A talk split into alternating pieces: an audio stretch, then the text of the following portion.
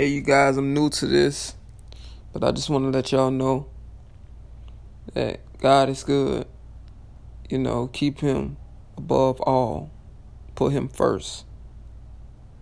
Whatever you put your mind to, you can do it. As long as you put the work in, you'll see the outcome. Don't let nobody out here tell you what you can't do. Because if you know you can do it, just go do it. Don't worry about what the next person think. Let them keep thinking while you keep moving up. Elevation is key. M's is the outcome. Yeah.